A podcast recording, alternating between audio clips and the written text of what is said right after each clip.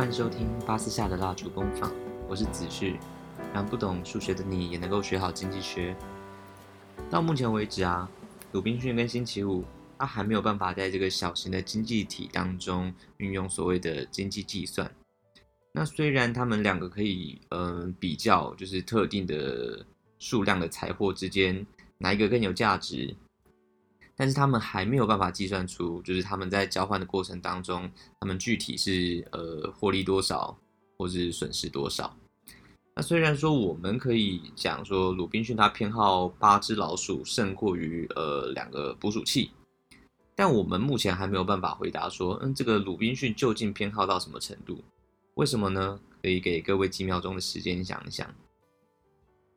OK，因为所谓的偏好。指的其实是他们心里面所感受到的东西。虽然说我们有呃一些科学仪器啊，可以去分析说我们的一些内分泌的激素，但是这世界上还不存在着可以让我们插进心里啊，然后直接测量那些所谓感受的数量的工具。那当然，你可能会觉得啦，就是满足呃某种满足比其他的满足还要更更爽。那就像我们前几堂课程所所指出的那样。就比如说，你说，呃，比起 A，我更喜欢 B 十倍，但是这种说法只是一种修辞学上的用法，它在经济学当中其实并没有什么太大意义。那另外啊，如果有人他试图说用捕鼠器跟老鼠，然后来做计算，其实这也完全行不通。比如说，八只老鼠减掉两个捕鼠器，或者说一只老鼠加三个捕鼠器。其实这类算式它也没有什么太大意义。那像马克思跟英国主古典的经济学家那样子，他们企图用这个劳动去作为价值的共同单位，那这样做法其实也完全行不通啊。因为鲁滨逊的劳动成本其实是一种主观的评价，那他就是要看他想要放弃哪些东西。那对于星期五来说嘞，鲁滨逊的劳动价值的高低同样也是主观的嘛。那根据消耗的时间或者说付出的能量来计算这个损益的做法，其实也存在一些问题。比如说，呃，鲁滨逊他做一个捕鼠器，跟他破坏一个捕鼠器，他所耗费的时间跟精力是一样多的。但是星期五他肯定不会愿意付出几只老鼠，然后要呃鲁滨逊去破坏捕鼠器嘛？因为制作捕鼠器对星期五来说是有价值的。但是破坏捕鼠器对星期五来说是没有价值的。那如果说我们换一个状况来看哦，就是假设岛上老鼠全都被抓光光了，所以呃只留下了满地没有用的捕鼠器。那这时候捕呃就是制作捕鼠器就是没有价值的。那为了清理环境，然后要把捕鼠器给破坏掉，这件事情就变成有价值的了。那小型的经济体呢，它缺乏了经济计算。其实还不至于造成什么样的问题啦，因为从头到尾就只有两个人嘛，他们两个人在交换所有的商品。那因为鲁滨逊他很清楚知道自己的就是价值标准是什么，那为了达成交易，他只要知道对方的价值标准就好啦。但随着经济体变得越来越大，就是缺乏经济计算的话，就会产生一些呃就是严重的问题。所以接下来我们就先来开始研究一下所谓更大的经济体吧。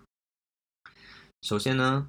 我们要先快速推进一下我们小岛的经济史，我们就先给这个小岛取名叫做蜡烛岛吧。那假设我们这个蜡烛岛它基于某一种神奇的原因，这蜡烛岛它依然跟这个全世界的经济是隔离的，但是人口增加了，然后也有一些村落，然后也开始有了农地啦，有了商店呐，有了各式各样职业，所以这个居民之间的交易也开始繁盛了起来。那所以我们先设想。就是蜡烛岛上的居民开始养起了山羊，然后或者是说，呃，他们种起了玉米。那有两个专门养山羊的饲饲主，他叫做小明跟小华，好了，还有两个呃种玉米的农夫，叫做小美跟小敏。那这时候我们还没有在蜡烛岛上引入货币哦，所以我们必须要用玉米来衡量山羊的价格，也要用山羊反过来去衡量玉米的价格。那这样类型的交换叫做以物易物，或者说叫做呃直接交换。那当然我知道，就是对于已经习惯使用新台币的这个听众们来说，这样的交换方式有点不太习惯。不过呢，我们呃花一些心力去研究这样的一个模式，会比较容易理解这个市场的价格是如何形成的。那接下来，因为会涉及到就是参与交易的这四个人的所谓的就是价值表，就是单纯用听的会有点复杂，所以这边我建议听众要搭配文稿来阅读。那我尽量讲的简单一点。假设我们第一个小美，她最多愿意用四篮玉米换第一只山羊，三篮玉米换第二只山羊，两篮玉米换第三只山羊。那小敏呢，是最多用愿意用三篮玉米换第一只山羊，两篮玉米换第二只山羊，一篮玉米换第三只山羊。那第三小明，他最少要用第一只山羊换到两篮玉米，那第二只山羊换到三篮玉米，第三只山羊换到四篮玉米。那再来是第四，小华最少要用一第一只山羊换到三篮玉米，第二只山羊换到四篮玉米，第三只山羊换到五篮玉米。OK，所以我们有了这样的图表，那图表我就不用念的喽，因为这样有点智障。那我希望大家就是可以稍微看一下这个文稿。OK，我们就跳过图表的这个部分。首先，小美先用三篮玉米要跟小明换第一只山羊，但是因为小美她最多愿意出到四篮玉米嘛，那小明最少只要两篮玉米，所以说他们就用三篮玉米换一只山羊，这样的交易呢，其实大家都很开心，因为互利互惠嘛。那这时候另外两个人也发生交易了，小敏她同样也用三篮玉米跟小羊换了一只山羊。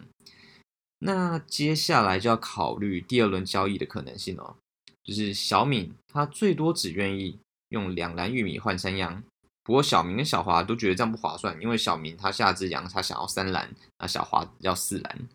但是小美呢，她愿意出价到三篮玉米，所以说小明跟小美会继续交换山羊跟玉米。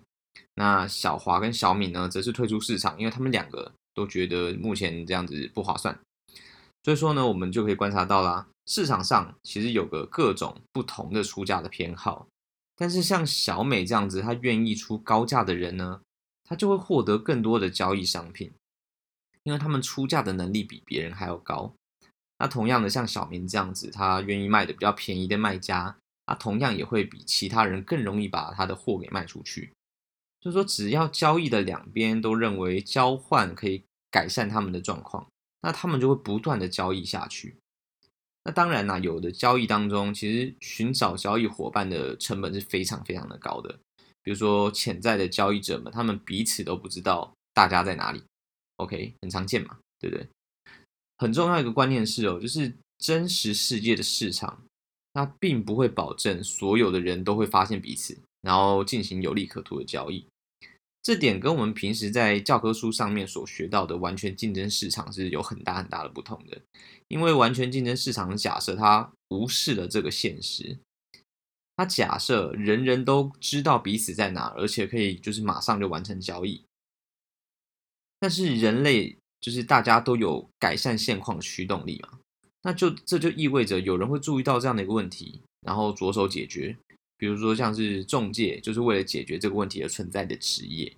所以说，发现问题、解决问题来赚取报酬，这个就是企业家的职责。那至于企业家是什么，这个我们在未来的课程当中会继续讨论到。我们这边先跳过。那另外啊，就是真实世界的供给跟需求，其实无时无刻都在发生变化。那市场会调节价格来适应最新的状况。比如说，小明跟小华他吃腻玉米了，然后开始同时开始有其他农夫呃开始种南瓜，那他们对玉米的需求就会开始降低，就自然就不会像之前那样，就是哦为了得到玉米，然后付出那么多的山羊，他们反而会把一些山羊拿去换南瓜，换换口味嘛。那如果说小美跟小米她依然想吃山羊，那就代表着他们必须要付出更多的玉米，才有机会换到一只山羊。那其实这个过程根本不需要有任何人他出面来刻意的调整新的价格，它自然就会出现了。那这是因为市场有这样子看似很神奇的特质，所以说亚当·斯密他才会说，诶，有一只看不见的手，他在指导就是市场的参与者。那在没有任何权威机构指挥之下呢，他们自己的计划还有自己的欲望啊，就会自动的产生这样的一个结果。那在这样的状况里面呢，就是交换的双方其实都相信哦，我我做这个交换是对大家都是有利的。那当然啦，就像我们不断提到的，因为面对一个不确定的未来，那人的行为它始终包含着这个犯错的可能。所以说，在交易之后，所有的人都有可能会认为他们犯错了，会后悔嘛，都有可能。那由于市场呢是透过自愿交换，那使得每一个参与者都可以显示出他对某个特定的商品的一些需求的强度，所以说人们就可以借由合作来代替这个暴力啊，或是掠夺，来面对这个资源的稀缺性。那这个稀缺性呢，是某个东西成为经济品的一个必要条件哦。像空气是不稀缺的嘛，因为因此它就是免费品，所以说它不在这个经济学的研究范围之内。不过这边要特别注意的一点是说，我们不能够从绝对的意义上来看这个稀缺性，因为稀缺性是相对于这个需求而言的。比如说，嗯呃，比如说这样好了。我目前我刚醒过擤了一个鼻涕，我擦过鼻涕位置卫生纸，这数量很少，但是它在经济学上的意义就不是稀缺的。为什么？因为没有人要嘛，就是根本不会有人想花钱买我用过卫生纸啊啊！如果说有听众想要买的话，可以到粉钻私信我来跟我联络啦，我可以从香港寄卫生纸给你们。OK，那最后呢，就是我想聊聊呃某些人他对于市场的一些错误的类比。那很多人会把战场这个词用在用来形容市场，比如说像呃国际竞争会使得一些国家成为胜利者啊，一些国家成为失败者。那有的时候我们也会在报纸上啊或者新闻上读到一些公司它挤垮了他们的竞争对手，或者说什么美国跟中国在打贸易战之类的说法。那之所以会说这是一种错误的类比，其实是因为战争跟市场。他们最关键的差异在于，就是在市场上，所有的人都会在自愿交换的过程当中获得满足。就像刚刚所提到的，呃，小明、小华、小美、小敏啊，那他们在完成交易之后，全都比之前更加满意啦。所以说，呃，假设你跟我都开了一家写那个写 App 的公司，那随着时间流逝，诶，你发现说这个消费者他反而更喜欢你的产品，那我因为那个做出来产品没有那么获得消费者喜欢嘛，所以我就竞争输啦，那我就倒闭，我就关闭我的公司。但是你看我就是还有点用啊，所以你就聘雇我当你的首席工程师。那当然，这个状况在某种意义上是呃你赢我输，但是在更重要意义上啊，就是大家其实都是赢家，是 win-win。因为现在现在的我正在扮演一个可以满足消费者需求的角色。相比之前，我开公司，我我我开发的产品有够烂，没有人要嘛。那与其这样子，我反而更适合在你的公司里面干这份工作。那你呢？你也有了一个新的首席工程师。那对消费者来说呢，则是有了更好的一个软体公司。所以说，这跟战场完全不同啊。因为在战场上，赢家可能会对这个失败者为所欲为，当然也包括就是彻底消灭输家这个样的一个选项。那市场呢，它其实也。不挑选所谓的胜利者跟失败者，那相反的，就是市场存在使得大家可以在都在这个生产体系里面找到一个适合的位置。那大家在适这个位置上面呢，每一个人都可以用最好的方式来满足消费者的需求。那但是有的人会认为呢，国际贸易会让两国之间彼此对立啊。其实就像会认为说，哦，国内市场会让什么老板员工对立，劳资劳资对立嘛，对不对？或或者是说这个买家跟卖家对立一样，这其实是完全错误的观念。